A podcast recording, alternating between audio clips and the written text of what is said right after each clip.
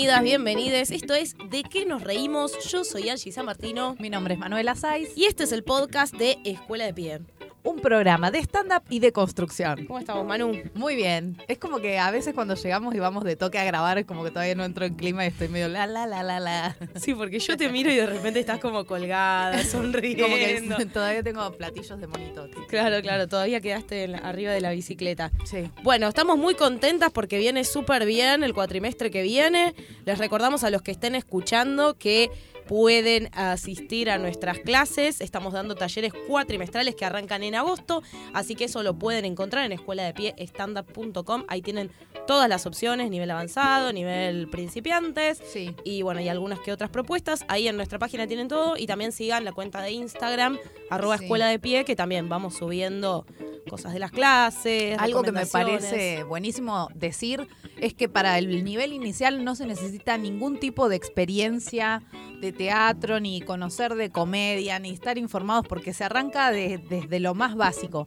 Así que con eso no hay problema, porque una de las consultas que hemos recibido es, soy una persona tímida, nunca hice teatro, nunca, nunca hice algo que tenga que ver con, con la comedia, y no hace falta. Simplemente hay que tener ganas de divertirse y curiosidad por eh, la creación de chistes. Sí, de hecho estaba comentando el otro día que estaría buenísimo que los profesores hagan cursos de stand-up para llevar adelante como clases mucho más dinámicas. Yo, hablando de mi experiencia en la facultad, nada que ver con la comedia, pero me parece que es una herramienta que es súper útil para un montón de profesiones. Y cuando lo conté en Instagram, saltaron un montón de profes que me siguen Sí. a decirme, uy, estaría buenísimo Carmen un curso de stand-up para docentes y qué sé yo. Sí.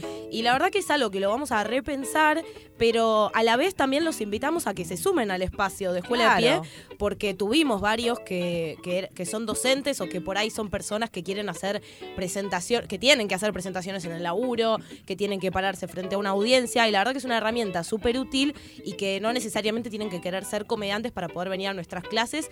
Eso hablando del nivel inicial. Obviamente, a nivel avanzado, el requisito excluyente es que hayan hecho un nivel inicial, que tengan su monólogo, que se hayan subido una vez al escenario. Pero para el nivel inicial, todos los que tengan eh, alguna, alguna inquietud de hacerlo, anímense porque eso es lo lindo de los grupos de, de nuestro taller, o de la mayoría de los talleres, pero creo que nosotras apostamos mucho a, a eso, a la diversidad y a que, bueno, algunos querrán ser comediantes, otros no, pero la herramienta de- de- del humor está buenísima. Sí, también eh, yo el otro día fui a una charla sobre, me fui a hacer un estudio de la pisada y era primero una charla informativa. Y yo estaba escuchando al chabón y el tipo me miraba a mí todo el tiempo porque yo, viste, como que lo miraba con mucha atención porque me interesaba, pero además, viste, cuando decís, "Eh, son las 9 de la mañana, acá están todos medios dormidos, como que me sentía responsable de que, viste, el chabón no sienta que nadie le da bola. Y de- por ahí decía, acá podría haber metido un chiste, ¿entendés? Claro. Que por ahí uno piensa, ay, si estoy haciendo chistes no estoy hablando en serio. Pero es un mecanismo de, de atrapar a, a quien te está escuchando que es muy interesante. Pensaba también que podemos aprovechar a recomendar eh, la charla que vimos de El llamado de la valentía de Brené Brown, Re. que está hablando en serio y tiene muchísimos mecanismos de la comedia, mucho estructura de stand-up. Y es utilizado simplemente a favor de distender la atención cuando está hablando de algo muy serio o de atraer la atención del público hacia lo que está, lo que está contando. Eso bueno, me parece en que este podcast tuvimos a Nadia Chiaramoni, que ella hace divulgación científica, o sea, posta, la mina trabaja en el CONICET y labura con científicos, y la verdad que llega a otro público y llega de otra forma gracias a que usa la herramienta del humor y me parece que está buenísimo. Sí, eh, para todos los ámbitos se puede utilizar el humor, así que no hay que no hay que pensar que simplemente hay o, o tenés que tener un talento, un don o, o que tenés que tener conocimiento previo, es Por mandarse lo menos esa es nuestra bien. mirada. Sí, Después bueno, hay distintas escuelas y cada uno tiene sus criterios. Sí, sí, sí. Pero ese, ese es el de escuela de pie, así que están todos, todos invitados. Eh, hablando de invitades, yo diría que ya hagamos la presentación. Sí, pedimos, pedimos, Pedimos, a pedimos. todos. Les pedimos a ustedes del otro lado que por favor reciban con un eh, gran aplauso para María Pasarini. ¡Fuerte el aplauso! Bienvenida a la Argentina. Bienvenida a la Argentina. A este la- bueno, a la provincia por lo menos. Sí, che. sí, sí. 450 kilómetros. Mendoceando. Estuve mendoceando. sí. ¿Cómo estás? Bien, bien, volviendo a la realidad. Oye, qué duro, qué duro. Es muy duro, es muy duro. Viste que ayer hablamos, te mandé un Oh. mensaje y te digo, ayer estaba bicicleteando por los viñedos y hoy estoy comprando toallita en el chino. Es una mierda. Es una tristeza, Ay, pero qué eso pasa duro. siempre que te vas de viaje, ¿viste? Pero yo como que empatizo mucho con eso porque siendo del interior es como que lo resufro. Ayer vino, este fin de vino una amiga de visita que es una amiga de Buenos Aires que se fue a vivir a Treleu. Y claro, tiene toda su familia acá, apostó a irse con su pareja, que es mi amigo de Treleu, y cada vez que viene acá, imagínate, deja toda la familia, todo volvió y me decía, estoy re pan triste en la oficina, que quiero llorar. Es muy Sí, terrible ese cambio de contraste, que te lo da el avión además, porque antes que no se podía viajar en avión, que era mucho más caro, Claro. tenías 24 horas de bondi para adaptar Podía la mente. en el mismo. Bueno, Sí, ahora sí, también sí. sale un huevo el avión, pero... Ahora ya casi que no se va a poder viajar en nada. No, No, no, no, no, no. Yo porque justo atrapé a alguien que, Esas, que, que tiene ahí contactos, pero si no, es un huevo. bien. Pero bueno, Ni gracias bondi, por ni subte, nada. Nah. Bueno, te agradecemos un montón porque nosotros No, vamos por a favor. contar que estamos grabando en Lucite Radio, que estamos en San Telmo, y María Paz viene desde el oeste. Sí. Que no te digo que es otra provincia, no es Mendoza. La sube en un momento como que dijo, mami, basta. ¿entendés? Claro, dije, pero, sí, mi amor, pero ya". agradecemos mucho que, No, por que favor. los gracias a comediantes se acerquen hasta acá para Tenía poder ganas de charlar con nosotras. Sí. Gracias. Tenemos que hacer eh, autopresentación. Bueno, muy ¿sí? bien. Lo que vos quieras decir, que la gente escuche de quién es María Paz, este es el momento. Bueno, soy una persona sin talento. Aposté a un curso de stand-up. No, bueno, eh, soy María Pagianini. Eh, empecé en el 2011 el curso y después en el 2012 ya me pude empezar a presentar. Y gracias a Dios, creo que en ese momento no, no éramos muchas, entonces tuve la suerte de que hubo mucho en boca en boca. Entonces, llamar a María, llamar a María. Y bueno, entonces empecé a ir por los, los bares, después los teatros, pude participar en los festivales. Algunos festivales me dieron el impulso de hacer giras en el interior. Y bueno, y así fui pasando los años. Y bueno, ahora soy yo también docente de, de stand-up inicial, pero en mi zona, zona oeste. Qué bueno. Sí, eso básicamente es eh, quién es María Paz, una Me encanta. comediante. Me encanta. Muy bien, se autopercibe como comediante y de la docencia vamos a hablar en un rato también Dale. porque De es algo que, claro, es algo que a nosotras claramente nos, re- nos reinteresa. ¿Cómo llegaste al mundo de la comedia? ¿Desde chica sabías que querías ser comediante? No, la verdad es que siempre, desde por lo menos ya toda la parte de la secundaria, yo sabía que quería ser locutora. Era algo que ya lo había hablado en casa. Eh, siempre en casa fueron eran todos muy fan de, de la radio, pero yo no quería ser conductora de radio, sino que quería ser doblajista, irme para el lado teatral. Y bueno, me preparé para presentarme en el ISER y justamente yo encontré la comedia antes de, de- de haber iniciado el curso, porque yo a los 18, preparándome para entrar al ISER, las clases para prepararme me las daba Martín Puliese. Y ahí Ah, conozco la comedia. tranquilísima. ¿En la escuela de Quelo? ¿Eh? ¿En la escuela de Quelo? Exactamente, y de compañerito de curso tenía a Fernando Sangiao. Ah, Así que nos tranca. íbamos y no- Arranco, arranco ahí abajo. Arranco nos íbamos y nos de veníamos de subte con Fernando y yo ni lo conocía, o sea, yo eh, viste, yo sabía que él decía que hacía obras de teatro, pero viste, yo estaba tan puesta con la facultad que no, no me interesaba y Martín y Fernando me decían, che, vos tenés que hacer humor, tenés que hacer humor. Y yo tenía 18 años y en casa era muy terminar el colegio y estudiar, terminar el colegio, estudiar, terminar- y entonces, bueno, no, no lo había tomado como opción. Y bueno, y así fue que empecé la facultad, después mi viejo se enfermó, falleció y tuve que dejar, entonces estaba trabajando en un clima bastante jodido y le decía a mis compañeras de trabajo, la verdad que necesito hacer algo para liberarme. Y todas en ese momento me dijeron, vos tenés que hacer humor. Yo trabajaba en 90 mujeres y con las 90 yo me llevaba bien, porque siempre fui muy amiguera y viste que siempre hay puterío entre las minas, pero yo era como, viste, con todas tenía era neutral. Y ahí empecé a ¿En qué buscar. trabajabas? Que Yo trabajaba tantas. levantando reclamos de la vía pública, todo lo que es alumbrado, barrido, limpieza, y era constantemente nueve horas, porque ahora Claro, el call center es de seis, pero antes eran nueve horas. Entonces, Claro, y además, o sea, no es que estás hablando de temas amenos, te estás divirtiendo, son reclamos no, de gente era con uno tras onda. otro, mirá que te... Justo nos agarraron las inundaciones, nos agarró el accidente de tren de 11, eh, nos agarraron cosas que salías de trabajar y llorabas porque era te, tenías un griterío todo el día en el oído. Entonces, era yo necesitaba hacer algo. Era como un tacho de basura. Sí, sí. y- Eh, ¿Había puterío en el laburo con 90 mujeres? Porque dijiste, eh, viste que siempre hay puterío. Y yo tengo como la hipótesis de que como que puterío hay siempre, pero que nos hacen creer que las mujeres, entre las mujeres, generamos más puterío extra. Mira, yo creo que, por lo, por lo menos en el grupo nuestro, y yo creo que pasa en cualquier ámbito de trabajo, siempre hay una que quiere escalar un poco más.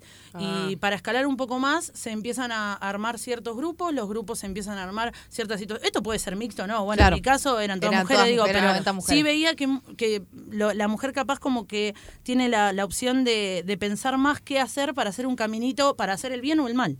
Entonces, bueno, en mi caso era muchas... convicción. Exacto. Yo nunca quise escalar ni hacer ni team leader, ni supervisora, ni nada. Yo quería hacer mi trabajo e irme, no quería ni supervisar ni nada. Entonces era como que yo siempre era neutral y yo. Claro, lo último que quería era más trabajo y más responsabilidad No, en además esos no lugares. sabés cómo las trataban a las pibas que eran supervisoras y eso. Además, Es muy al, hostil, Al sí. estar en la parte de, de- de gobierno de la ciudad era muy jodido, ¿viste? Y bueno, no, yo quería hacer mi horario de trabajo, en mi break fumarme un puchito y que nadie me rompa las pelotas.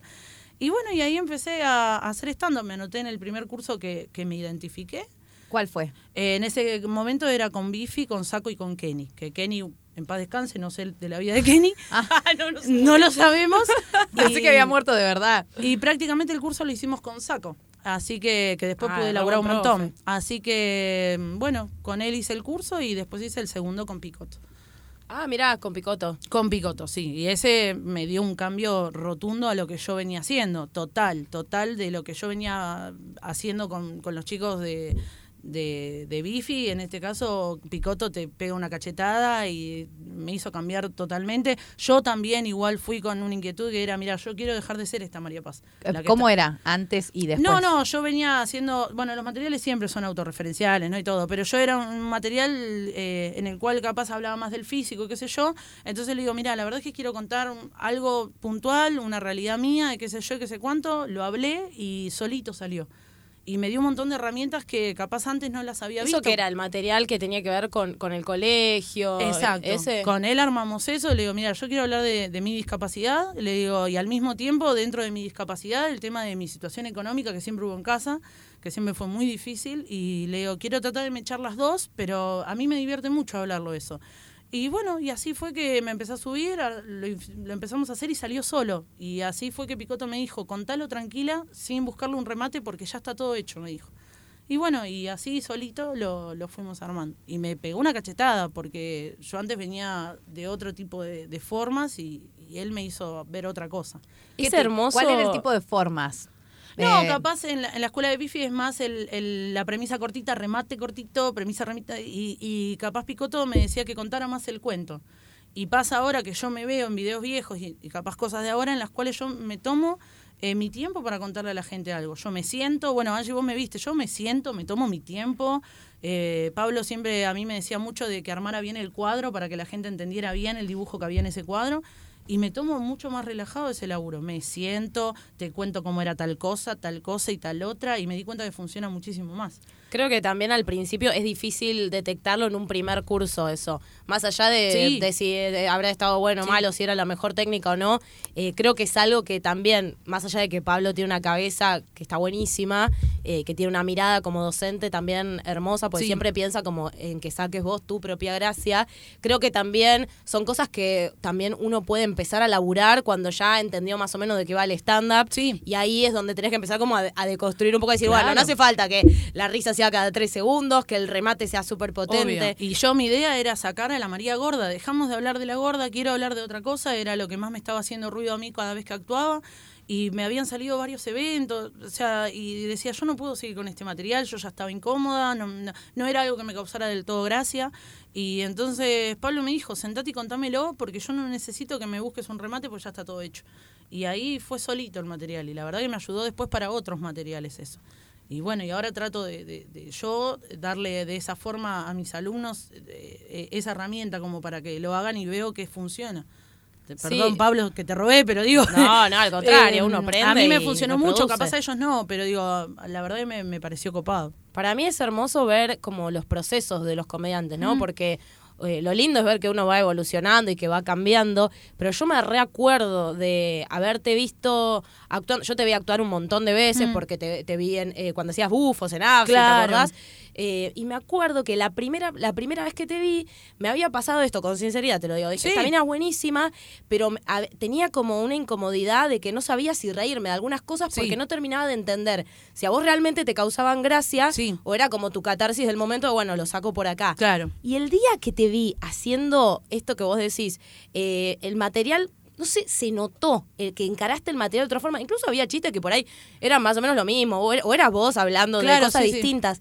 Pero el clic que, que, que se notó fue tremendo, porque yo además no podía parar de reírme.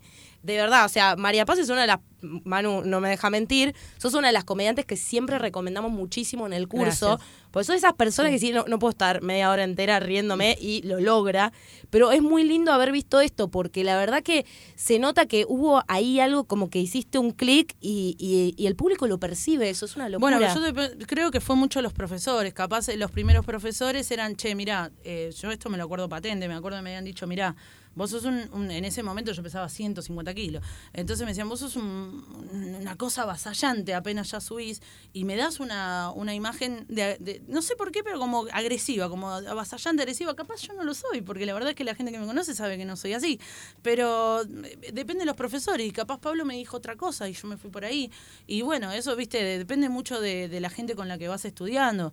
Eh, hay una realidad, el material, el primer material a mí me dio muchísimas satisfacciones y me gustaba hacerlo, pero después de un proceso uno se empieza a cansar, ya no lo, no lo notaba mío, yo al mismo tiempo empecé con el descenso de peso, o sea, ya había cambios en mí que ya no iban. Y además quería contar eso, y me di cuenta que, que funcionaba mucho más la Sí, forma de trabajar así. además está buenísimo ver que, no sé, que el humor, que la comedia no tienen que ver solo con una cosa. Claro. Porque digo que si no después adelgazaste, quedaste sin monólogo, no sos más Claro. comediante, no. O sea, bueno, y me ha pasado de muchísimos comediantes, comediantes, te digo, no, amigos que capaz no tienen nada que ver con esto, a mí, eh, comediantes que me agarran el hombro y me dicen, che, la verdad que no sé ahora cómo vas a hacer reír para ahora que adelgazaste.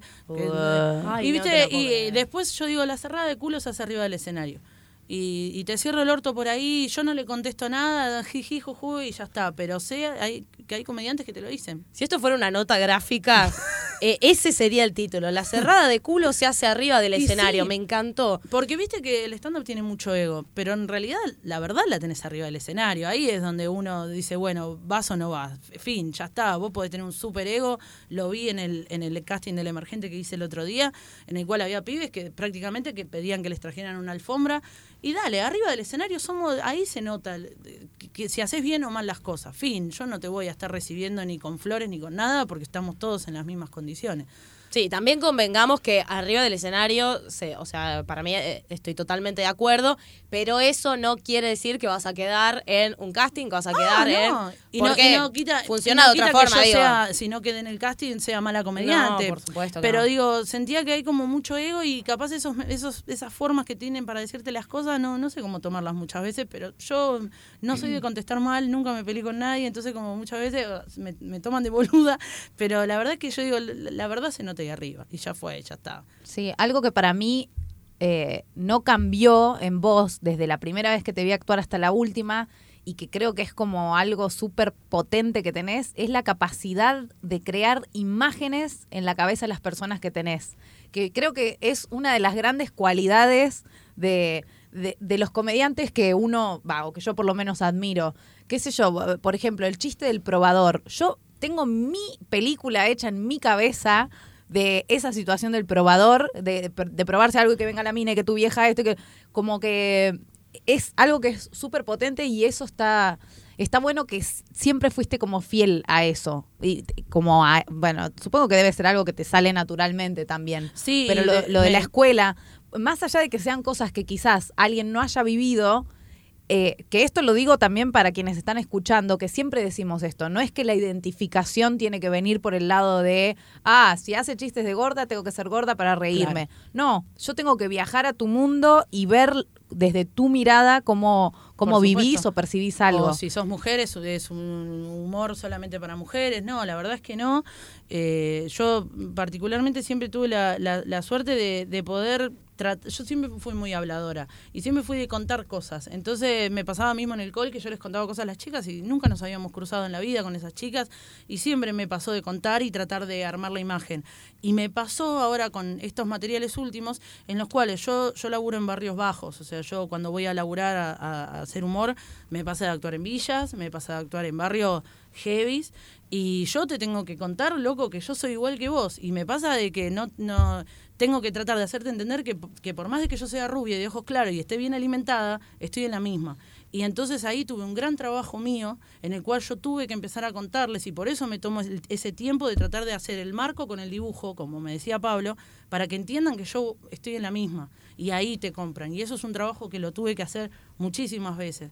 Y está bueno, está buenísimo, porque hay muchos que le- les cuesta, pero pasa. ¿Viste esto de que hablábamos siempre del físico rol? ¿Viste que, bueno, puedes decir una cosa y está- sos otra? ¿Viste? Bueno, a mí me pasa lo mismo. Yo soy rubia, ojos claros, y yo iba a laburar a las villas y los tenía que comprar y gracias a Dios lo compro, pero porque tengo un laburo en el cual trato de contarte hasta el último detalle para que entiendas que es así. Claro, por eso, pero hay, hay un laburo y una elaboración, no es lo mismo que, pues yo me acuerdo de haber ido, no sé, a San Miguel, te digo, ¿no? Que me estoy yendo a la mierda, Sí. pero ir a San Miguel y por ahí eh, en, en un bar, viste, comediantes que trasladaban el mismo chiste que hacían en Palermo o en Recoleta, de, viste, cuando vas a Ezeiza porque te estás yendo a Miami y el mismo chiste trasladado a San Miguel no funcionaba No, y no había supuesto. forma. Pero está bueno esto y que así decís. fue también mi laburo al revés. Yo cuando voy a laburar a taburete o lo que sea, yo hago cual. la inversa.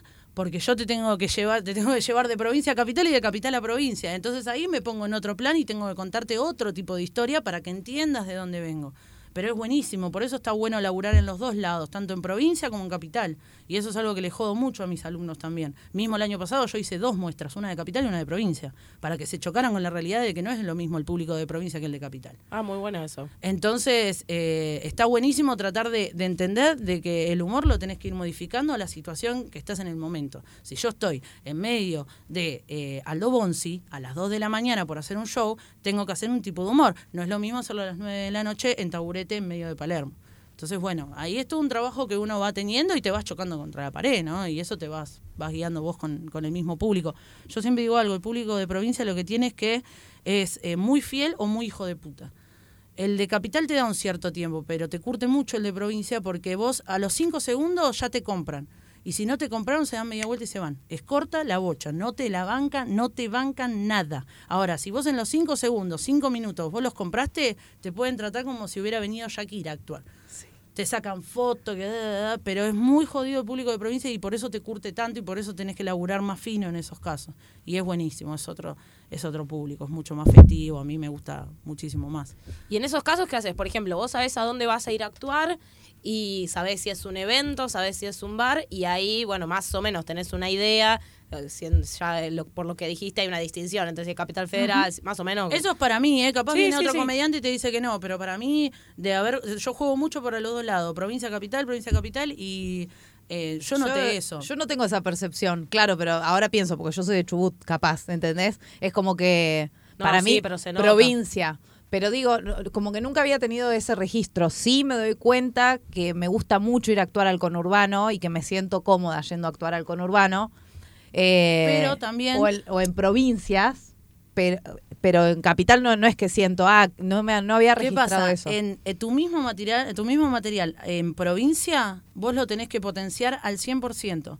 Porque es un público que el chiste, por más de que vos tengas un material súper bueno y acá funciona un montón, allá ellos del todo no te lo compran. Entonces, de ese material al 100% tenés que irte. Y exagerarlo muchísimo más y irte a la mierda muchísimo más. Vos ves un show en provincia y tranquilamente uno de capital eh, nos denuncia, ¿entendés? Porque son muy crudos, pero a la gente de allá le gusta.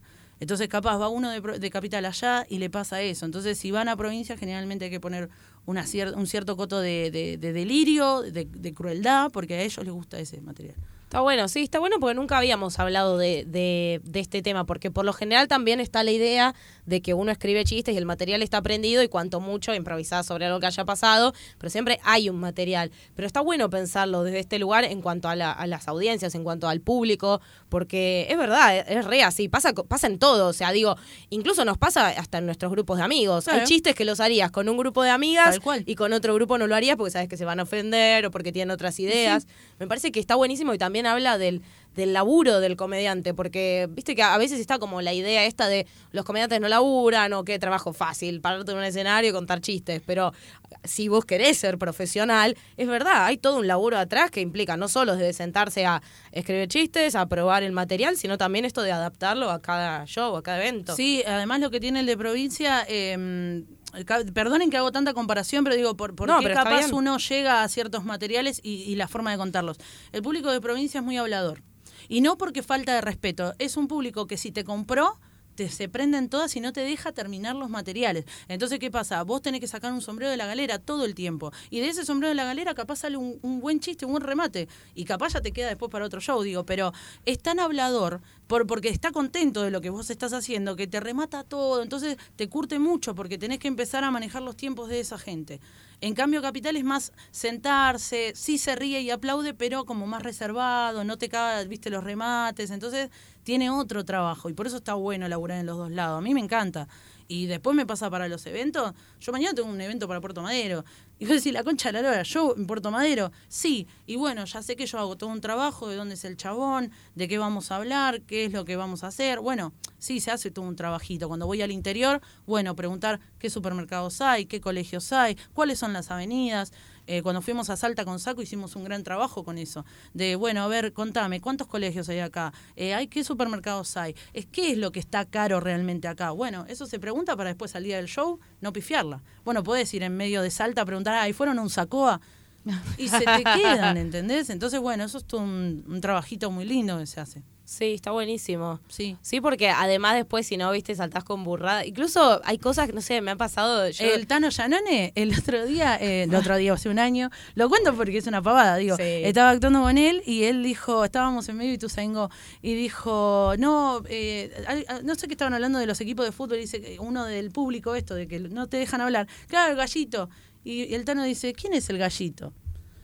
Dale, el gallito de Morón casi lo cagan a trompada en medio de Morón. Claro, bueno, esas, esas mm. pequeñas cosas las tenés que ver antes para que el material salga bien. Y además no te cuesta tanto, es un ratito nada más. Sí. Pero hace de que no, o por lo menos estés curtido en caso de que alguien te retruque algo. ¿viste? Claro, tal cual. Sí. Sí, o por lo menos no... no Me lo imaginé tirando sonidos para salir de la situación. No, está, está buenísimo esto porque mm, quizás las veces que hemos hablado de traducir material siempre es como, no sé, algún comediante que por ahí estuvo en España o en otro país que es como muy obvio que hay otra idiosincrasia, que hay incluso otras palabras. Agustín Aguilar nos contaba que si decía hisopo en España no la entendían porque Claro. se decía de otra forma. Pero está bueno esto también, como también dentro del propio lugar de uno, digo, no hace falta de esperar a tener un viaje a España para, Sí. para adaptar el material, sino que siempre puede potenciarse más. A veces no es potenciarlo desde pensar un, un remate más copado, sino quizás a veces con, con estas cuestiones de, de- Y no tener miedo de escuchar al público, creo yo, porque en el caso de los de provincia, que son muy habladores y todo el público, muchas veces te tira cosas tan jugosas que está bueno dejarlos hablar. Algunas veces hay comediantes que le tienen miedo a que el público le hable porque se pierden con el material y que qué sé yo. Pero no está mal, no tampoco te estoy diciendo que le hagas una charla de, de cuatro horas con el público, no, pero digo, no está mal que si el público quiere decirte algo lo dejes hablar, eh, le preguntes algo, que, que ellos se, se sientan mm, eh, partícipes también. Hay comediantes que les cuesta eso, les da miedo. Y eso está bueno también. Y eso hace que ellos también te compren. Entonces, bueno, esto- y a todo esto, todo esto que te cuento, me choqué mil veces la cabeza Sí, contra sí, la pared. Pero bueno, me sirvió como para, para ver eso. ¿Hay lugares a los que decís no iría a actuar o situaciones a las que decís no, esto no lo agarro porque no? No, la verdad que, que he ido a mil lados, a todos lados, y he tenido un montón de, de, de- de shows en los cuales tuve que elaborar de verdad, de verdad en el sentido de, por- ejemplo, me pasó de Calafate, que Calafate es una zona que se sabe de por sí que es una zona de mucha plata, bueno, vos sabés, es una zona de mucha plata, turista, plata, plata, plata, y me pasó de tener que hacer un show para dos discapacitados, eh, él tenía silla de ruedas y ella era mm, sorda. Genial. Sorda. Genial. Ah, mierda, ¿cómo Y- hacer un show de stand-up? Sí, genial fue ese show. Y eh, me consiguieron ellos un bar para actuar. Y yo me iba con mucho miedo de pensar esto, loco, yo vengo con un material eh, que por más de que lo modifique y todo, es un material que capaz no va a funcionar. Viste que nosotros medio que ya sabemos cuando algo no va a andar, ¿viste? Y cuando empiezo a actuar me choco con, con que ninguno es autóctono de Calafate. Son todos nacidos en otras provincias y fueron ahí porque es algo muy nuevo. Entonces de pronto me chocaba hasta con pibes que fueron al mismo colegio que yo. Pero tenía mucho miedo, mucho miedo. Hasta el último momento lo quería cancelar y la verdad que me llevé una gran sorpresa. Pero después uno que te diga no, no volvería o no, no, la verdad es que no. ¿Y no. con eh, eventos agarras de, de cualquier tipo o hay No, alguno que mirá, tengas de la verdad es que no sé por qué, pero yo laburo más para varones. Debe ser que yo tengo un humor, si querés ponerle más machista o no sé, o, o yo soy muy varonera, no sé cómo ponerle. Pero yo siempre tengo más eventos para varones. Cumpleaños de 30, despedidos de pibes que se van al, a- a- al interior o a otro país a vivir. Mucho varón tengo, mucha despedida de soltero, de varón. eh, en la cual capaz jodemos con algún mago o jodemos con, con algún, no sé, pero siempre más despedida de soltera no he tenido ni una. Eh, tengo muchos casamientos y cosas así, pero tranqui. Mañana es de un varón, por ejemplo, también, el evento. O sea, no tengo mucho laburo. ¿Qué es para un mujeres. cumpleaños? Cumpleaños. Vos. Cumpleaños varón Puerto Madero. Ay, me re quiero pescar ahí a ver. Mal. ya me pidieron el documento porque se ve que debo ten- tener que mostrar, no Sí, sé, hasta... todas las credenciales. Sí, olvídate. Me muero y- si es en el par. mm, ¿cómo, ¿Cómo fue la experiencia de hacer stand-up en una villa? O sea, no quiero caer tipo en el momento anti-Kuznetsov del No, día, sí. pero me parece que también Ay, es, es como interesante eso. Es tan hermoso, es, es hermoso. o sea, Yo ¿cómo, no- ¿cómo fue? Eh, ¿Surgió de algún, no sé, algún bar que...? Eh, sí, yo tengo, mira, la verdad es que eh, generalmente después de los shows soy, algunas veces paso la tarjeta o si no, cuando finalizo digo, si quieren buscarme, porque la verdad que laburo de esto, pueden buscarme en tal lado, y pasa que me contactan, el otro día estuvimos en medio de una villa en San Justo y era un garage, era un garage y éramos 16 personas y me llevé una de las mejores gorras de mi vida, por decirte cuatro lucas, ponele, y eran 16 personas, eso capaz en Capital con 60 personas no lo no consigo.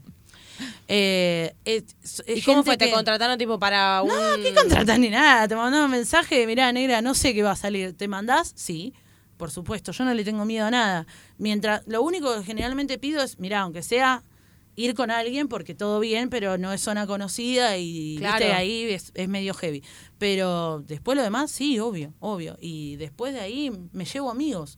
No me llevo contactos, me llevo amigos y pibes que me siguen y pibes que yo no tengo muchos seguidores porque tengo 1500 seguidores, pero son seguidores que yo pongo una pavada y de pronto tengo 15.000 mensajes de esos pibes o me mandan fotos, y me dicen, "Mira, estamos en el supermercado, compramos tal cosa, me acordé de vos."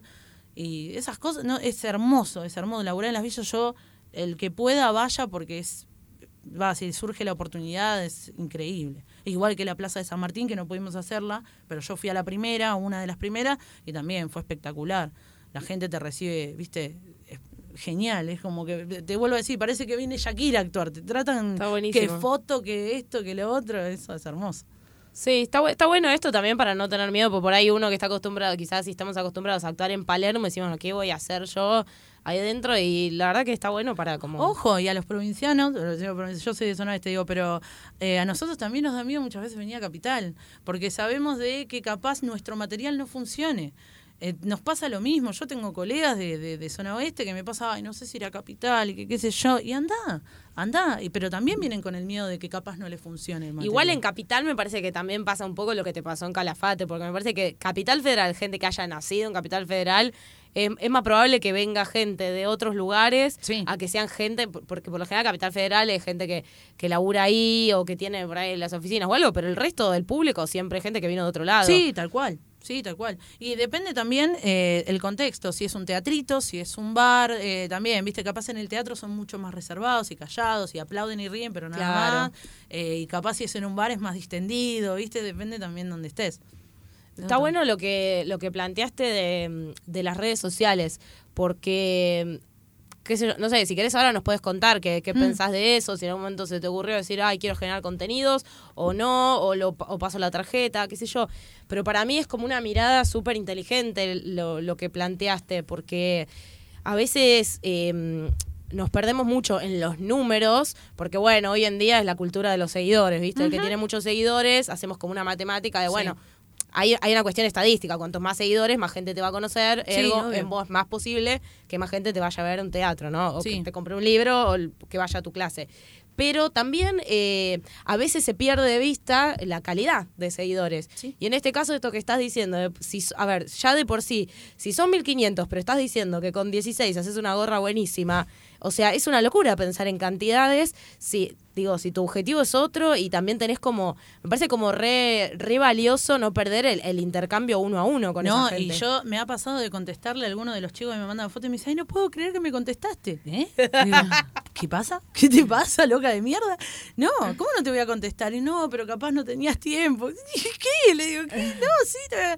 Eh, a mí no me gusta el Instagram. Yo soy una persona que sí subo fotos, pero cosas personales mías o los flyers de los shows. Pero yo a mí me gusta más de, que sea el boca en boca. Capaz me quedé atrás porque ahora estamos con el tema del Instagram y si no estás en Instagram mismo los productores no te llaman. Cosa que por eso tanto no me gusta el Instagram. Eh, siento también que se perdió un poco de calidad en el humor con el tema del Instagram, en mi opinión. Pero está, lamentablemente está y es o jugar con eso o no jugar. Lo pensé muchas veces en hacer contenido con otros comediantes y la verdad es que preferí que no. Y estoy contenta con mis 1500 seguidores, pero sé que pongo una boludez y siempre ponele, tengo 1500 seguidores y pongo que voy a estar en Carapachay y no sé por qué, pero uno viene aunque sea. Y yo soy feliz con eso, ya está, estoy contenta. Y después en algún momento, si se me pinta, haré algún contenido, pero la verdad es que no me gusta mucho. Me gusta el escenario, no me gustan los videos. Está buenísimo. Sí, me copa porque también a veces, o por- como que son dos caminos distintos, pero está bueno saber siempre que hay posibilidades, ¿viste? Porque Sí. si no, parece que el que no tiene seguidores en Instagram no está laburando lo suficiente como comediante, lo Sí. cual es absolutamente todo lo contrario muchas veces. Pero está buenísimo como plantear distintos caminos, porque, no sé, ¿qué pasa? Con Insta, vamos a ponerle Instagram, porque hoy en día es Instagram, pero puede ser, no sé, en su momento fue un video de YouTube, Taringa o lo que fuera. Eh, lo que uno hace en realidad en esas redes sociales es laburar un público propio Claro. para que cuando vos vayas a cualquier lado no te pase esto que vos decías antes, de tener que adaptarte, porque si ya te conocen, vos haces tu material de siempre, gente que te conoce, hay un Sí. código. En cambio, vos estás planteando el camino totalmente casi contrario y me parece que está buenísimo también como alternativa. Sí, así decir, yo también no voy a muchas construir veces vas a actuar y tenés que suspender el show porque no hay nadie, ¿eh? O sea, esto es así. Pero bueno, a mí es porque justamente capaz no me gustaba tanto. Sí veo capaz a chicos que hicieron en realidad videos, nunca fueron comediantes, nunca se nunca pasaron por lo que pasamos nosotros. Claro. Ni volantear, ni bares, ni cagarse de frío a la madrugada para esperar el bond, nada, y de pronto viene un productor y le pone guita y le pone un, un- un show en un teatro, y nosotros moriríamos por tener un teatro, aunque sea una vez. Entonces, eso es lo que me da bronca, que cierto, siento que en cierto punto a, a- algunos que se hacen llamar comediantes capaz no son comediantes y le está sacando el lugar a, a pibes o a, a comediantes de mucha trayectoria que no tienen esa posibilidad. Yo el otro día, hace poco, me había cruzado con, con Rubio, me parece, con Rubio en Taburete y escuchaba que él estaba diciendo a no sé quién y hay poco laburo. Y que Rubio diga que él tiene poco laburo, a mí me rompe el corazón, porque entonces yo qué hago? Yo, yo me Claro. muero, ¿entendés? Él, él para mí es, eh, es una persona... un eh, Exacto, entonces decir que, que él diga que no tiene laburo, por decirte un ejemplo, hay miles. Sí, pero, sí, sí. Creo que igual eso eh, históricamente pasa en el, en bueno, en el arte en particular. Digo, seguramente en el mundo de los actores pasa lo mismo con el que la pegó con, una publicidad o con Tal una telenovela o con incluso con un reality versus los que vienen laburando en teatro hace rato pero que no tienen pantalla.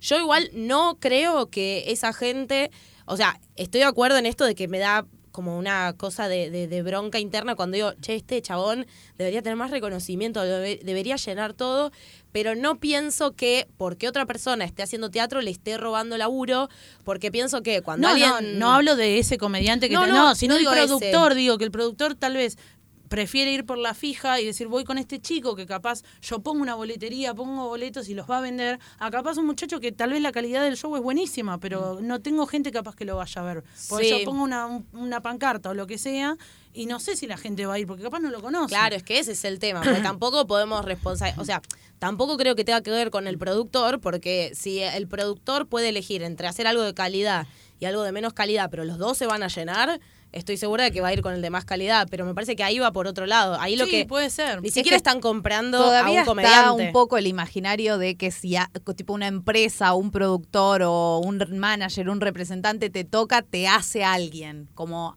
más Claro. allá de lo que vos seas como artista, que te puede poner en una vidriera y que todos de repente vean y digan, ah, mirá, fulano de tal. No, Pero porque eso al revés. es, es un estereotipo que también, ay, el otro día vi una película muy de mierda que no recomiendo, que ya ni me acuerdo cómo se llama, de Franco Mas- Massín. Es la- Massini. Massini, siempre ¿Ese le no el murió? nombre. No, Ay, perdón.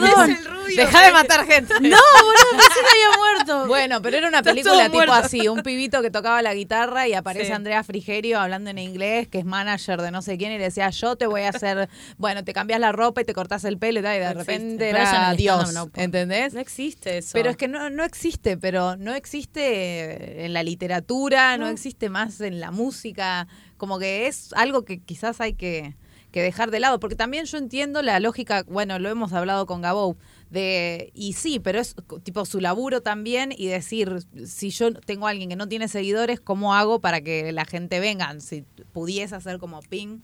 Lo que sí me parece que está piola es la idea que decía Flor Tejero la otra vez, de decir, bueno, como productora, si yo pienso que tal Re. comediante tiene que ser visto por más gente, bueno, por ahí tener productos que, que sí convoquen más gente y que te den el margen de dinero como para decir, bueno, a este le doy el otros. empujón. Y una Eso forma buena de laburar. muy por copado. ejemplo, yo cuando fuimos a Salta, hicimos Salta Tucumán, mm, Calixto nos convocó y no todavía no estaba el Instagram, no había una, no había mierda de nada, ¿eh?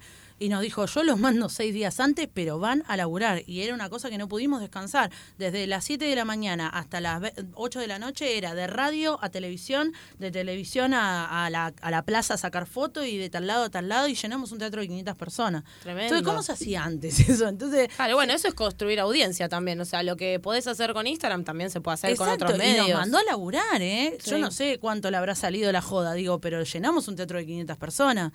Eh, capaz ahora se abaratan los costos porque capaz la misma persona pone en el Instagram voy a estar en tal lado y lo va a llenar, digo, pero bueno, antes se hacía también. No, sí, seguro. ¿Cómo te llevas vos con el tema de la autogestión o te gustaría laburar con un productor? Si es que no lo haces, no sé bien cómo laburás. Creo que No. más autogestión. Yo me prostituyo con cualquiera. Yo, a esta altura, capital, provincia, provincia, capital, interior. No, yo a mí me ofrecen, veo si me sirve. Generalmente sí. Eh, y bueno, igual generalmente me autogestiono yo, me preparo la fecha yo. Algunas veces me dicen, mira, te puedo ofrecer esto, ¿querés modificarlo o no? Bueno, pero la verdad que siempre laburé con todos, con todos y nunca he tenido problemas con ninguno. O sea, vos te, te, te armás tu agenda, ya algunos productores, cl- claramente a varios ya los conocés, Sí. los que tienen espacios, Sí. y les hablas o ellos te hablan y te vas armando la agenda vos. Exacto, exacto. Vamos hablando, hay espacios que se abren nuevos y siempre cuentan conmigo. Ponele uno de los chicos, se llama Ale Regido, ahora compró un espacio en González Catán, eh, tipo un teatrito también, y quiere armar eh, también un club de comedia, y eso en González Catán es muy heavy porque es algo nuevo para esa zona. Y me dijo, ¿puedo contar con vos? Por supuesto, puedes contar conmigo. Sí, Capaz no me llevo nada de ahí. Pero bueno, lo importante es poder armarlo y que vaya saliendo bien y, y, y así. Por eso te digo, yo voy con, con todos. Y- Bueno, eso es lo que va a hacer que también surjan los circuitos de comedia, quizás. Y bueno, que es circuito algo que de comedia, no Claro. un barcito que me pone un pallet, ¿entendés? Sin desmerecer el pallet porque tengo shows geniales en pallet, digo, pero a lo que voy en barcito que capaz no te quiere escuchar nadie y, y a eso, capaz un buen circuito de comedia por provincia estaría genial. Sí, sí, sí, estoy de acuerdo. ¿Y cómo te llevas con el tema de la... mm, O sea, ¿cómo se te ocurrió dar clases? Eh, ¿Cómo te llevas con eso? Ah, hermoso. ¿Das clases sola? No. No, tengo mi asistente ejecutivo. No, lo doy con Emi Gregorace. Ah, la verdad es que me, mm, Emi me ofreció a mí dar clase. Me dijo, ¿te animás a dar clase? No, sola no. Le digo, si acá tiene que caer alguien, que caiga alguien conmigo. Son de, son de los nuestros. Claro. La sí, dupla, sí. la dupla ante todo porque no sabes de quién es la culpa. Un matrimonio terrible, pero por lo menos, viste, eh, en el caso, claro, acá son dos mujeres y más o menos las dos mujeres, viste que nosotros hacemos mil cosas, pero el hombre, viste, como que, perdón, Fede, pero viste que les cuesta algunas cosas, viste, el, más que Hay Emiliano, cosas que yo siempre trato de decir. No tengo que hacer distinción de género, no tengo No, que hacer distinción no, de género. no, pero hay cosas que son. que a veces son demasiado evidentes. No, yo no. quiero hacerlo, pero hay cosas que son. ah, Sí, estoy de acuerdo. Pero lo bueno es que nos complementamos, ¿viste? Emi es, eh, es, publicita, es publicista y sabe muchísimo más de guion y yo nunca fui de armar mi material con guiones, entonces yo necesitaba complementarme con, complementarme con otra persona y lo empezamos a armar. Somos muy metódicos, el día antes eh, o, eh, o el día después del, del curso preparamos las clases, vemos todos los casos, tenemos dos anotadores en los cuales vamos anotando a cada, a cada alumno las cosas que van haciendo, las cosas buenas y las cosas malas. Y la verdad que hermoso. La primera experiencia fue linda porque tuvimos pocos, así que pudimos trabajar bien con cada uno y tratamos de que sea un taller totalmente integral, algo que nosotros no habíamos tenido. Entonces, una vez por mes tienen una clase. Eh, o con un locutor, o con un profesor de teatro, o con un profesor de clown, o con un profesor de improvisación. Ah, mira qué bueno. Eh, tratamos de que todos los meses tengan la charla. una charla que sea para ellos, una de locución que la dio Dieguito Quiroga. Eh, ahora estamos hablando con el negro Impro a ver si, si puede darle las de improvisación. Queremos que todo, que se, que se vayan con bastantes herramientas. Y también la muestra esta de los de, de, la- de ambos lados, de provincia y capital. ¿Dura cuatro meses? Cuatro meses y algunas veces tal vez entre nosotros tratamos de arreglar alguna clase extra para terminar de detallar todo. Eh, sí. Y Hasta ahora que- que tuvieron una, una experiencia sola. una camada sola, ahora estamos con la segunda y ya tenemos anotados para agosto. Sí. Arrancan en agosto, bueno, para que lo tengan en cuenta también la la gente, gente de de, Zona zona Oeste. oeste, eh, que, que nada, que están recomendadísimos. Pero es muy lindo, me volvió una mamá pollo. No sé si les pasó a ustedes, pero como, chicos, hicieron la tarea, chicos, estudié, tenemos un grupo, entonces nos van diciendo, ¿viste? Y bueno, me pasa con los chicos del año pasado. Chicos, ¿cuándo se van a presentar? ¿Se anotaron a tal cosa? ¿Mandaron lo que Ay, yo les me dije? encanta. Y, y nos dicen mamá y papá. Entonces, che, mamá se fue de vacaciones. Y Yo soy así- papá. Nosotras, nosotras somos mamá y mamá. Claro, entonces somos un matrimonio. Vamos a ver a los chicos actuar, los anotamos de prepo en los shows. Así, pero de enfermos con Emiliano de eso. Pero la verdad que lindo, es linda la experiencia. Ay, me encanta. Tenemos que hacer cruza de, de alumnos. Oh, Tenemos que hacer re. shows con alumnos de escuela de pie y bueno, ustedes no tienen nombre de la escuela, serían Eh, eh, Stand-up oeste pusimos. Ah, bueno, Stand-up stand-up oeste. oeste. Está Me bueno. gusta, eh, está, Está bueno. Hay que hacer. Sí. Nosotras ya, ya, ya nos, nos fuimos de los grupos de WhatsApp, pero Sí, eh, el amor lo seguimos teniendo, pero armamos comunidad Claro, a través de.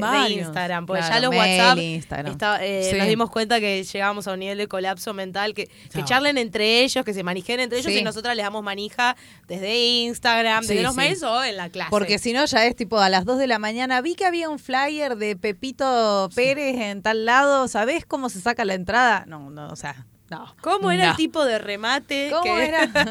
Claro, sí. no- nosotros los cinco minutos antes, antes de arrancar la clase, les, les preguntamos, ¿vieron a alguien? Eh, les mandamos unos flyers a ver si quieren ir a ver algo, le- les decimos, tal, pero por suerte bastante ubicados. No, no, no tenemos desubicados Qué todavía. bueno, sí. Está bueno que no se pongan jedes. No. Yo te quería preguntar, eh, por, por lo que hablas, por cómo hablas, parece que como que sos muy independiente en tu carrera como comediante. Quería saber cómo ha sido tu experiencia, ya sea actuando sola o en grupos. ¿Cómo ha sido la, la cuestión con elencos? Si has atravesado etapas en las que laburaste con elencos, si preferís actuar sola, si te gusta ser unipersonal o preferís compartir show. ¿Cómo vivís eso? Mira, la verdad es que siempre tuve lindas experiencias y la mayoría las laburé con varones. No, creo que siempre laburé con varones. Siempre, siempre, siempre y siempre tuve experiencias muy buenas. La, la vez que íbamos a actuar las tres se suspendió por Sí, lluvia. sí, Claro. porque Dios no Es quiere. verdad. Dios no quiere que Dios trabajes no con quiere. mujeres. Diana quiere. Eh, no, la verdad que siempre fue genial y de todas he aprendido. El primer elenco fuerte que tuve fue con Bufos, que estaba con Impro y Alarcón, y fue un elenco muy fuerte. Eh, un show que ahora actualmente no se podía hacer. Pasó, hoy pasó ya la no. historia. Hoy, Hoy ya, no podría. se podría Tuvo hacer shows no históricos. Pero eh, sí me enseñaron a trabajar, porque Impro era, el negro Impro es improvisador y eh, Alarcón era actor, entonces me pasaba que... Es, dejé de matar gente. Bueno, yo mato, déjame ser. Estás todo muerto. Eh, ¿Qué pasa? Eh, teníamos gente que era la octava vez que venía a ver el show y no podías presentarle lo mismo. Y ahí un día tuvimos una reunión, entonces siempre me dijo, acá hay que empezar a armar ciertas cosas distintas por si llega a venir la misma gente. Entonces me hacían laburar todas las semanas para que el material fuera distinto.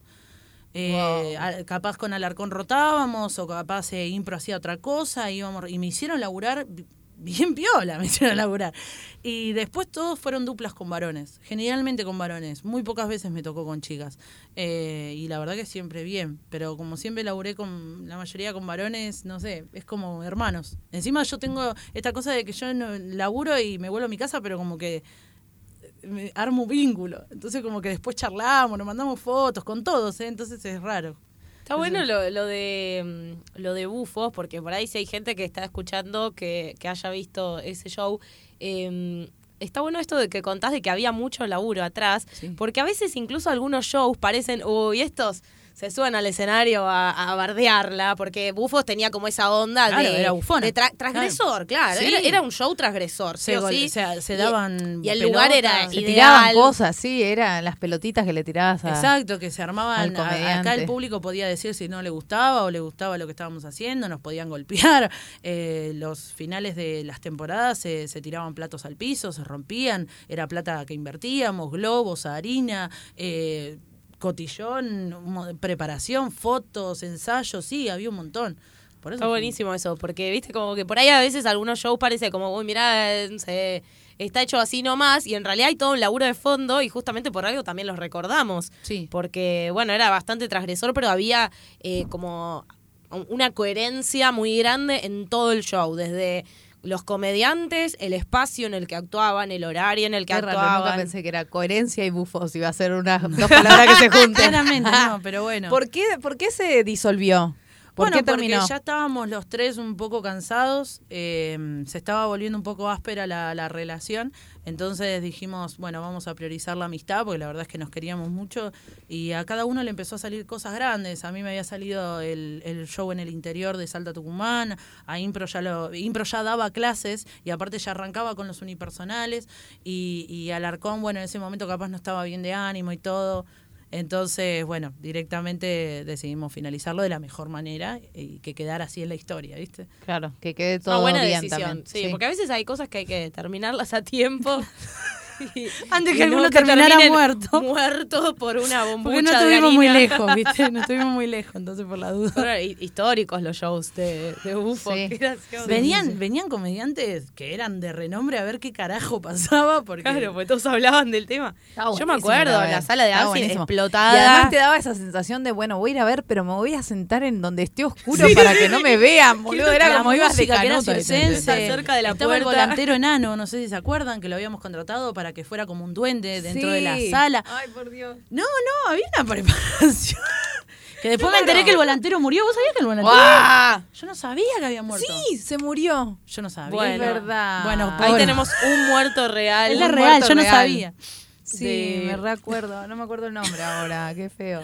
Ay, no, no me acuerdo. No te estoy escuchando. Me Che, tiran- y... mm, Creo que era Julio Buches, algo así el Ay, nombre. sí. Ay, creo que Julio. sí. Era Sí. amoroso. Bueno.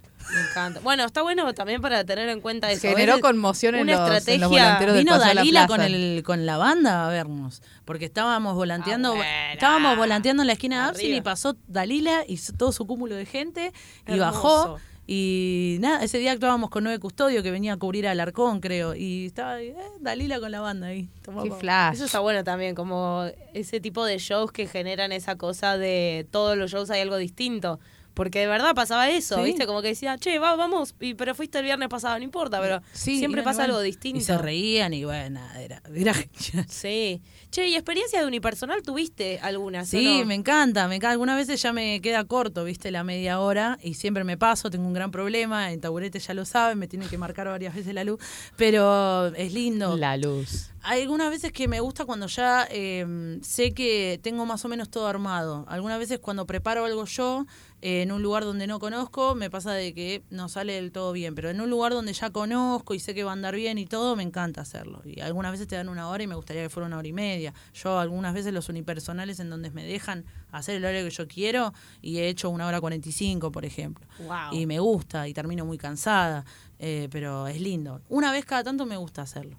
Sí, está bueno, está bueno. ¿Cómo hiciste? ¿Le ¿Juntaste material que tenías o lo pensaste con algún concepto? No, traté ¿Cómo? de... eh, hay prácticamente materiales que ya los, los, los jubilé, pero hago toda una, primer- una primera introducción contando quién soy, de dónde vengo y qué sé yo, hablo con el público y todo, y empiezo a contar mis cuentos eh, de, de un poco de todo. Y en realidad sí es un poquito de cada material, pero entre ellos hay una cierta conexión y ahí voy preguntándole a la gente y todo, y por eso capaz se hace tan largo.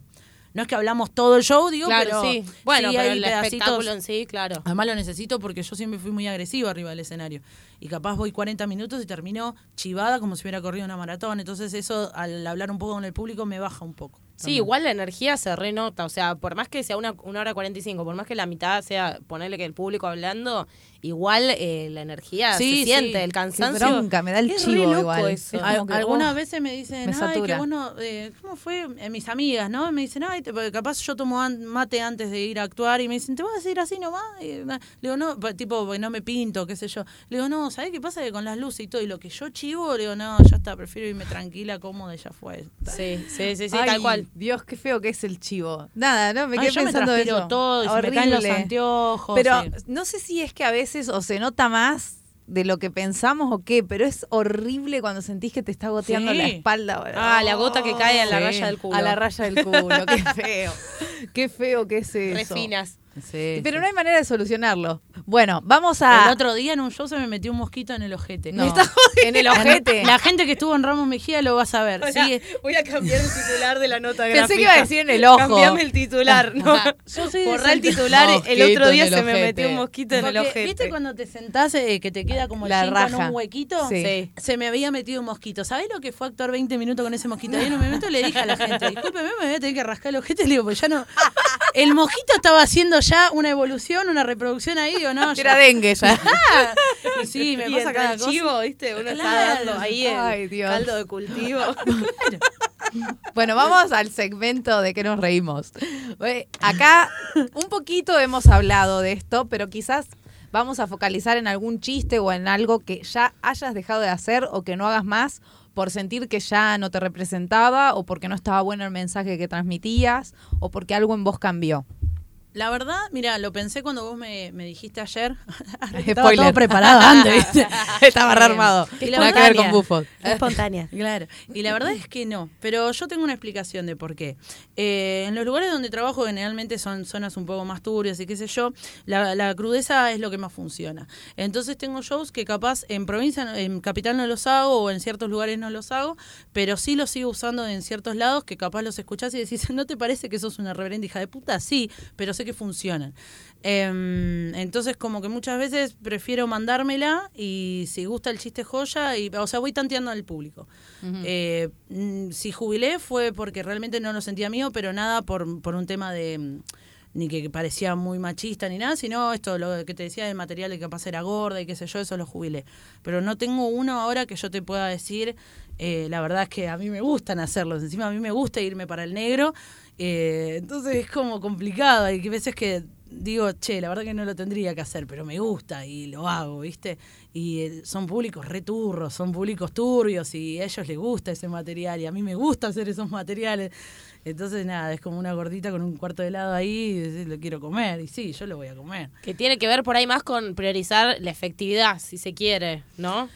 Mira, hay Porque una quizás hay, también hay algunos públicos que por ahí para determinados chistes, determinados materiales no están preparados y uno puede elegir directamente no actuar para esa gente o actuar y bueno, con esta con este marco. Por supuesto, vos sabés que a mí me pasa de, que yo hablo mucho con la gente cuando termino el show. Entonces hay gente que capaz te dice, yo acabo de venir de trabajar una jornada de 18 horas de laburo, levantando bolsa de cemento, y es la única hora en la cual me puedo tomar una cerveza y me quiero reír. Y la verdad que no soy una amiga, no soy amiga de hacer humor de bajada de línea, porque pienso en esa gente que se toma una hora, capaz con sus dos chirolas. Primero, una de las chirolas te la da en la gorra y la otra es para tomarse algo. Y yo priorizo hacer efectivo el material para que esa gente se vaya contenta a dormir, porque está cansada y muy adolorida. Entonces, hay veces que trato de jugar con el humor negro y me voy a la mierda, y hay veces que me ubico. Sé que el material no está bien, sé que no es correcto hacerlo. A mí me gusta jugar con eso. Pero bueno, depende de cada uno. Yo lo sigo haciendo. Uno de los chistes que, que hago y no hago, y sé que ahora se van a horrorizar y no me van a invitar A ver. más. A ver, Pero- Sí, queremos saber. No, igual no- a decir por esto llovió en San aclaremos Martín. que no somos la policía del stand-up. No, no, pero digo, sé que van a decir, ah, bueno, te puedes retirar. Bueno, ver, no, bueno, pero Mira, después eh, del... mm, Bueno, dale, no. ah, hubo que- de de micrófono. No, ponele, ahí- ahí, yo siempre cuento cómo era la mamá de cooperadora del colegio, entonces me digo que en zona oeste o en las partes donde me toca actuar, eh, decía, bueno, que generalmente era una señora que venía con la calza arriba a la media, un remerón con el lamparón de aceite, y, después venía con, no sé qué mierda digo más, algo de la playera rodado 26 con el canasto con la verdura, porque después le va a cocinar a Edgardo, eh, que si no le cocina la faja, pero porque la ama. Y es, un, es algo que capaz sos una hija de puta, sí, pero allá funciona, ¿entendés? Y se cagan de risa. Y vos decís, ¿por qué se ríen de eso? Y bueno, loco, pero se ríen. Y me gusta que se rían. Entonces hay veces que decís, ¿es jugar o no eh, con eso? Y a mí me gusta jugar con eso. Sí, ojo, igual es. Para mí no está mal, no, igual. Para mí tampoco. Eh, digo, A ver, a- a- digo, A no ver, está mal que la está faje, a ver. Hay que fajar siempre. No, mentira. No, pero digo, desde también estás como haciendo visible una situación, es que sí. digamos. Negra, ¿entendés? yo tengo amigas, amigas, pero te lo juro por mi papá que me está viendo, que hay amigas que te dicen, loco, yo prefiero que fulanito, eh, no sé, mm, no, no sé, quiero decir un horror, pero no importa, me, me haga tal cosa eh, con tal de que vaya a laburar, pero yo no quiero laburar, así que prefiero que, que me haga tal y tal cosa. eh, O sea, hay gente que prioriza capaz ser ama de casa y eh, para- por ser ama de casa se fuma un montón de cosas, porque sabemos muy bien que generalmente un trabajo y un montón de cosas te da cierta independencia. Y hay, te juro por Dios, amigas mías que te dicen, no, loco, yo prefiero seguir viviendo con un fulanito y que me haga tal y tal cosa, pero yo no voy a laburar, ¿entendés? Y como re contentas te dicen eso. Sí, bueno, ahí es una decisión. Es otro igual, mambo, pero ¿no? yo Es creo que nadie. realidad, pero creo una- que nadie pensaría que vos, como comediante, crees que está bien que el marido le pega a la mujer. ¿Entendés? No, Me por parece que pasa por otro lado. Pero capaz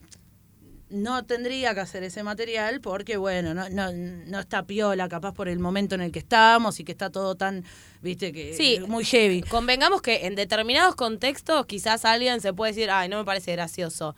A mí, sinceramente, me parece que al contrario, a veces eh, evidenciar ciertas situaciones y hasta ironizar con eso. Después también uno no se puede hacer cargo de, del público. Digo, habrá gente que dirá, uy, me río de esto que es sarcástico y habrá gente que dice, ay, qué, qué buen humor de observación y ya. Sí, pero me tuve la posibilidad de que me mandaran mensajes muy respetuosos diciéndome, mira, fui a ver tu show, la verdad que me encantó lo que hiciste, tal cosita, tal chistecito, me pareció un poco fuerte, yo estaba con mi novia, perfecto, le digo, la verdad que te agradezco y, y para la próxima lo, lo reveré y veo cómo lo hago, digo, pero te agradezco que me lo digas. Sí, Me esa manera también. tetas, pero digo, lo seguí haciendo, pero digo, lo pensé, digo, Sí, No, igual pero también esa hay- manera también habla de, de la percepción que las personas tienen, digo, porque no es lo mismo que te diga, che, me gustó lo que hiciste, pero, o que te hagan un comentario, que que te bardeen o te Sí, no, maltraten. obvio, por Yo creo que jamás, María Paz es la única, una de las pocas comediantes que jamás he escuchado a alguien que diga, fui y no me gustó un carajo, o me pareció No. desubicada, o como que No, en cero. eso eh, todos la flashean. No, me parece que por ahí, acá voy a opinar sin conocerte y me puedo estar mandando cualquiera. Pero me parece que a veces esta cosa de que actuaste mucho con hombres o que tenés eventos para hombres, quizás eh, te hace identificar mucho y quizás a veces sentís que estás como en, entre dos veredas y en realidad no es así. No. Como que, mm, digo, tampoco es que el feminismo o pensar qué chistes son correctos en determinado momento, qué mensaje estamos transmitiendo, no tienen que ver tampoco con, ni con bardear a los hombres, ni con no, con no actuar con comediantes hombres, Sí, ni, con- ni siquiera con no hacer chistes de determinados temas, porque también hay algo que pasa, que es muy fácil para nosotras sentarnos en una radio de Capital Federal a levantar el dedo y decir, uy, tal chiste tiene un mensaje que no está bueno.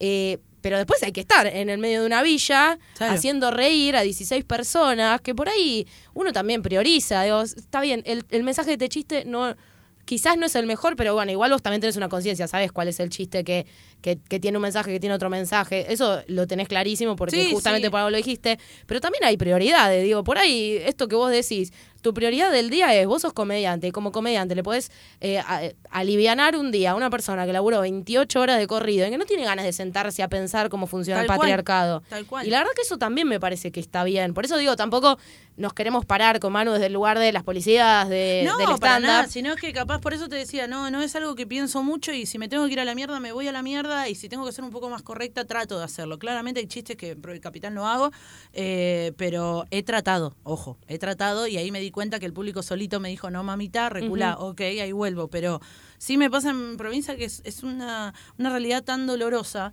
que, pobre, vienen solamente y te dan, te vuelvo a decir, un peso, bueno, 50 centavos para vos y 50 centavos para la persona. Entonces, yo digo, yo loco te quiero hacer reír, pero hasta que te mees, es mi, es mi función y quiero que sea mi meta esta noche. Entonces, bueno, por eso trato de que siempre sea lo mejor posible. Para bajada de línea muchas veces lo dejo para mi gente o para los comediantes cuando volvemos en el auto, qué sé yo. Sí. Sí, sí, sí, estoy, estoy de acuerdo. Bueno, buenísimo. Eh, Sí. Me parece que estuvo, estuvo, estuvo respondida la pregunta. Sí, sí, sí. No, Mucha y está bueno de esto. servicio, me Sí, encanta. Tantas miradas eh, y que no hay cosas que estén bien o que estén mal. Me parece que lo bueno es que podamos sentarnos a la misma mesa, charlar, reflexionar, Sí. nosotras tomar cosas de tu experiencia como comediante, vos de la nuestra y de los que están del otro lado. Y otro día cruzamos a los alumnos y Sí. que tengan sí, por hijos. favor. vos, que tengan hijos. Imagínate nuestros alumnos de Palermo con los del No, conurbano. no, no sabes, una, una mezcla. Nos veamos encima. Gracias, Bueno, María Paz, por no, venir. Muchas gracias. Muchas gracias por venir. Eh, a todos les recomendamos que la vayan a ver en vivo. ¿Dónde pueden encontrarte? Eh, las el 11 personas? voy a estar en Olivos, el 18 en González Catán abriendo este ciclo de comedia nuevo, así que se los recomiendo. Vamos a estar en Ramos Mejía. en Decinos, eh, el- tipo, Redes, redes. web, Aquí María por Paz. ahí es A tu tu celular, si querés. Aquí María Paz para toda la gente. Genial. Instagram, Facebook, YouTube, todo. Aquí María Paz. Listo, y ahí se fijan en dónde está, que ella eh, no hace contenidos, pero sube los flyers. Sí. Y, ahí la- y, le- y si le hablan por inbox, les Él les responde. Sí, cómo no. Esto fue el podcast de Escuela de Pie en Lucite Radio. Nos pueden escuchar en luciteradio.com.ar todos los martes antes que nadie. Y si no, los domingos en todas las plataformas. Sigan subiendo historias cada vez que escuchan nuestro programa. Así lo compartimos cada vez con más gente y sabemos quién está del otro lado. Y eso fue todo. Gracias, Fede. Hasta acá. Chau, 就